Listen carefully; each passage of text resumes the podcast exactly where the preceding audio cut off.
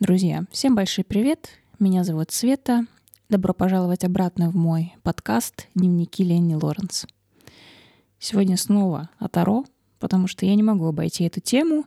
Ко мне поступает достаточно много всяких запросов, вопросов, каких-то предложений. И данным подкастом я бы во многом хотела расставить все точки над «и», и ответить на многие возникающие у моих подписчиков и просто зрителей вопросов, чтобы больше не повторяться, потому что одно и то же постоянно писать, говорить, но кто-то увидел, кто-то не увидел. В общем, в любом случае я просто буду оставлять ссылку на этот подкаст, и я очень надеюсь, что ну, на какие-то вопросы я отвечу, может быть, какие-то темы я раскрою чуть больше, чем в прошлых, например, видеороликах и подкастах. В любом случае, поехали. А, а говорить, что данный подкаст — это абсолютно субъективное мое мнение, основанное на личном жизненном опыте. Это вот это просто мое, и если у вас какое-то другое отношение, свой собственный личный жизненный опыт, это абсолютно нормально. Я никого не критикую, я даю право жить абсолютно всем мнением, взглядом, людям, если они не вредят окружающему миру, ну, в той или иной степени. Окей, поехали. Что такое вообще для меня Таро? Я не устаю повторять. Я повторяю это во многих своих роликах, подкастах. Но почему-то вопросы поступают такие в духе: ой, делайте раскладик на такие-то темы, рассмотрите то-то, сё-то, помогите мне вот в плане... Я сделала расклад на день и что-то не могу понять. В общем, ребят, я вам скажу так, я не гадалка. Я не профессионал. Я не эксперт в Таро. Я не гонюсь за модными тенденциями и не собираюсь э, снимать о том, что сейчас модно, на пике популярности. Это, ну, скажем так, я с Таро уже очень много лет. И то, что вот внезапно вся эта философия и эстетика стала популярной, ну, как бы, окей. Но, знаете, популярность — это очень спорное дело такое.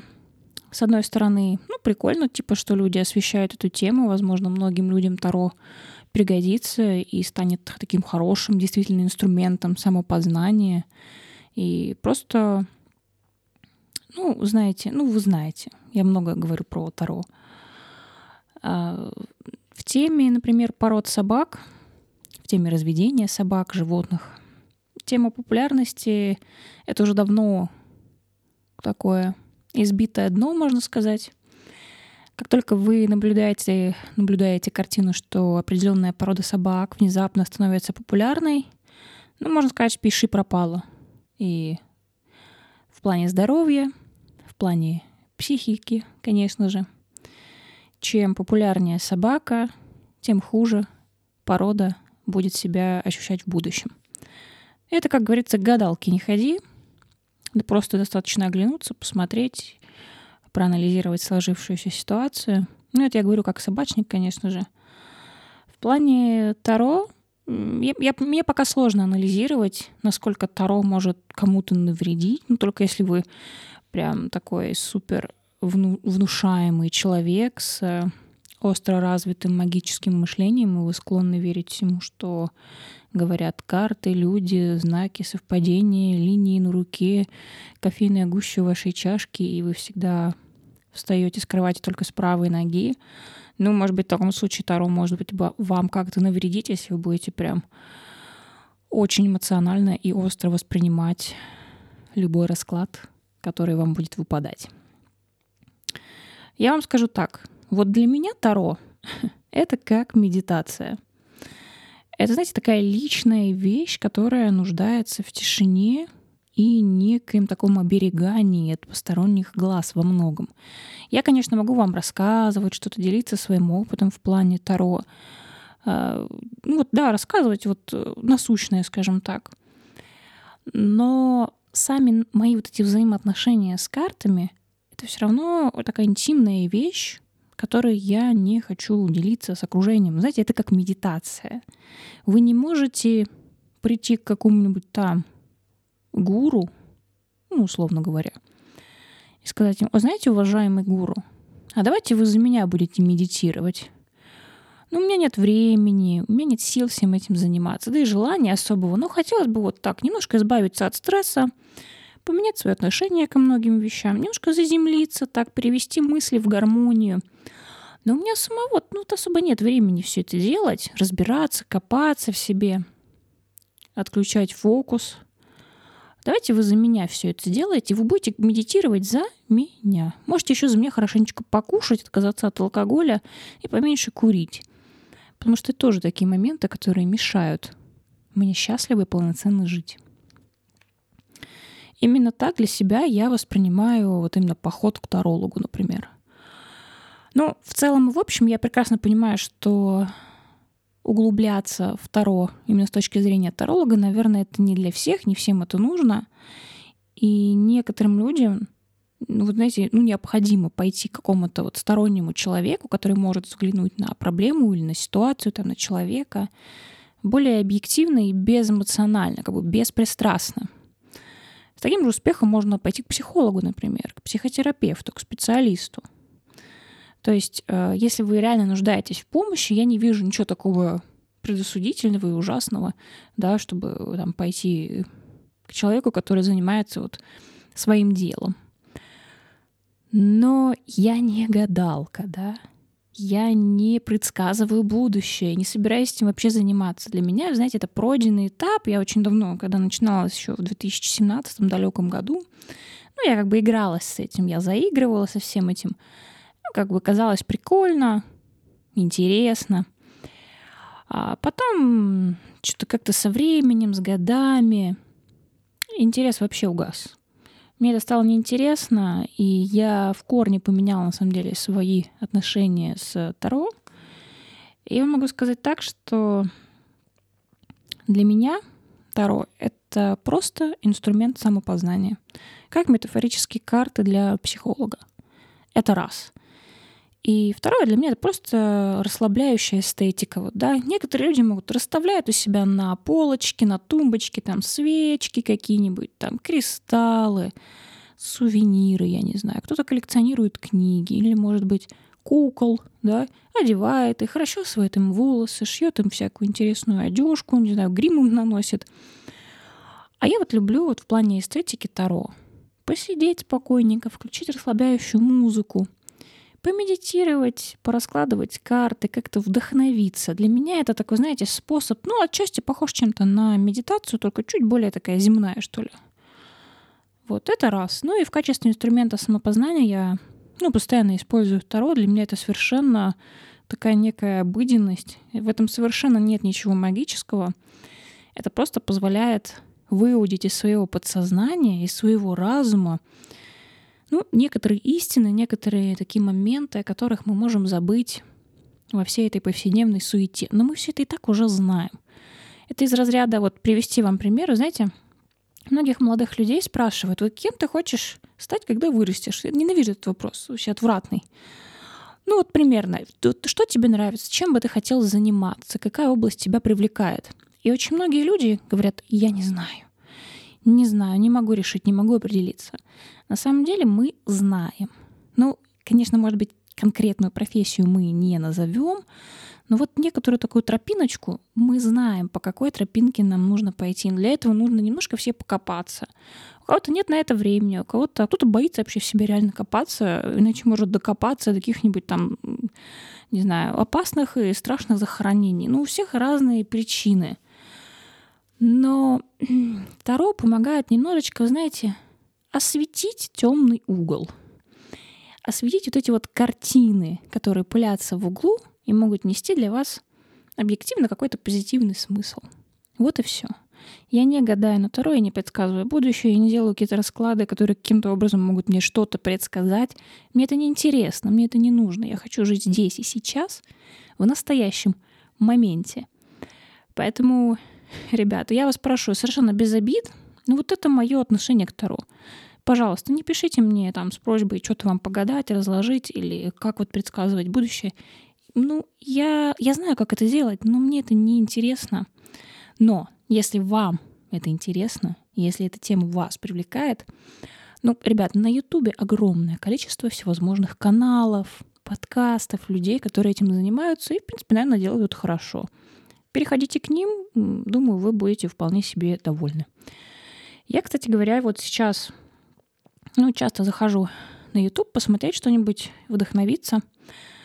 И понимаю, что вот около девяносто процентов каналов и блогов о Таро, они мне ну, по духу не близки. Не потому что человек плохой, блогер плохой, нет. Просто у них другое отношение, у них другое видение всей этой философии. А Таро — это не математика, чтобы по каким-то определенным правилам и уравнениям ну, что-то решать и смотреть. Это чистое творчество.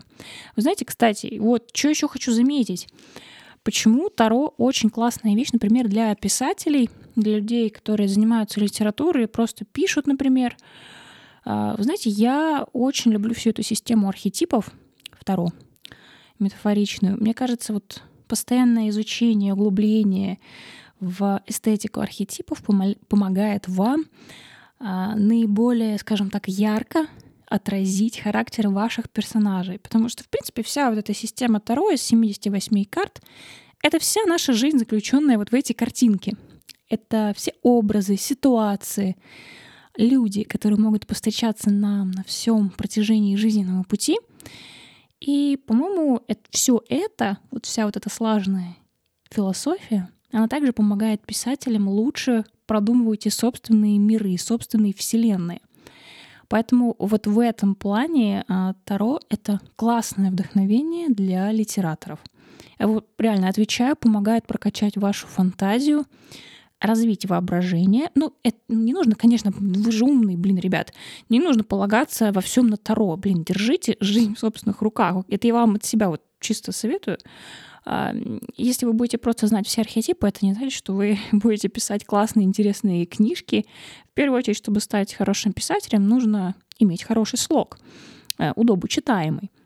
А для этого нужно все-таки читать книги, читать хорошую литературу, качественную, лучше, конечно, классическую, но тоже не обязательно, чтобы развивать вот этот вот красивый... Вы знаете, есть вот в модных всяких стилистических тенденциях тенденциях, темах, понятие как насмотренность. Да?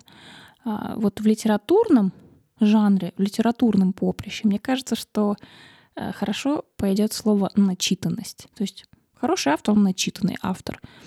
А вот и, вот и все. Далее. Я, честно говоря, пока говорила, запыхалась, как будто кросс бегала. Вообще записывать подкасты, мне кажется, это... Почему-то для меня более тяжелый труд, нежели снимать видеоролики. Я не знаю почему, но я реально устаю. Я во время записи потею просто как свинтус. У меня тут стоит вода, чай. Господи, реально, я трачу, мне кажется, очень много калорий во время записи подкастов. Поэтому, ребята, если вы ищете себе какое-нибудь энергозатратное хобби, посмотрите в сторону подкастов. Действительно. Я хочу заметить такую вещь, что Таро научно не доказано. Можем ли мы считать Таро мракобесием? Да, в принципе, запросто. По сути, вообще все мракобесие, что научно не доказано. Соответственно, в Таро можно только верить, потому что мы верим как раз-таки в то, что оно не имеет никаких научных доказательств и подтверждений. Например, верить в науку невозможно. Как можно в нее верить, если она априори существует и она доказана? А во всякие религии, вот те же философии Таро, астрологии, в них только верят. Просто по ну, сила, воля, ну, вот свое волеизъявление, что называется. Хотите верьте, хотите нет. Все. Насильно вас никто заставлять не будет. Все сугубо, сугубо индивидуально. Относиться к Таро можно, ребят, как угодно. Абсолютно. Серьезно. Просто. Углубленно. Поверхностно. Неважно. Я веду к тому, что самое важное — это не навредить ни себе, ни другим. Поэтому если вы во время знакомства с Таро, работы с Таро чувствуете, чувствуете себя опустошенными, чувствуете себя как-то ну, плохо, грубо говоря, или человек, с которым вы работаете, уходит от вас, например, в дурных каких-то мыслях, ну, завязывайте с этим, ребят, не нужно... Ну, зачем себе вредить? Мне нравится вообще Таро, даже вот все эти личные арканы, личные арканы по дате рождения, то, что они помогают вам открывать в себе какие-то лучшие положительные стороны. То есть вот у меня два личных аркана, Луна и Башня. И я читаю про эти арканы и стараюсь брать то, что вот мне близко. Я стараюсь как-то мотать на ус то, что поможет мне улучшить качество своей жизни. То, что нет, ну как бы не надо. Я не хочу себе вредить, я себе не враг в любом случае. Все, что мне не близко, я отсекаю. Иными словами, фильтрую любую информацию. Поэтому я вас, как журналист, например, бывший, я вас призываю фильтровать любую информацию. Если вы, например, слушаете какой-нибудь подкаст, читаете статью и понимаете, что вот что-то вам подходит, а что-то не подходит, но мотайте на ус то, что вам подходит. А остальное просто отсекайте, и пусть оно в вашем сознании не задерживается надолго. И так вокруг слишком много, много информационного мусора, который не только... ну, засоряет наш разум, но и лишает нас огромного количества нервных клеток. Так, ребят, я сейчас водички глотну. Ой, а то прям совсем что-то как после кардиопрогулки. В заключение я хотела бы немножко поговорить о Ютубе, о трендах Ютуба, и также о том, что, условно говоря, называется на Ютубе модным, ну, современным, молодежным, я не знаю. Я не очень отношусь к молодежи, на самом деле. Я не веду свой блог о том, что модно. Я вообще не слежу, не слежу за всякими тенденциями и прочим. И более того, я считаю, что YouTube — это во многом сделка с совестью своей. Снимать только ради хайпа, ради, ну, не знаю, популярности, ради сугубо продвижения какого-то рекламного вашего блога и канала. Ну, если это не противоречит вашему мировоззрению, вашим взглядам, каким-то этическим внутренним нормам, если это не противоречит, то окей, это отлично, это прекрасно. Вот у меня во многом противоречит. Знаете, я приведу пример. Я ненавижу один фильм, прям всеми фибрами души есть такой фильм наш, советский. Я думаю, вы все его знаете. «Москва слезам не верит», кажется, да? Блин, я могу ошибаться, ребят. Ну, в общем, там главный герой — этот психопат Гоша, который... Да, да, ведь это «Москва слезам не верит». Вот так вот. Ну, короче, не суть. Персонаж отвратительный, как по мне. Да и в целом сценарий такой себе был. Но этот Гоша сказал такую классную вещь в какой-то момент. Я тоже дословно ее не передам. Но там было, что, было что-то вроде «я люблю не то, что модно и популярно, а то, что мне типа по сердцу и по душе». Ну, как-то так он сказал.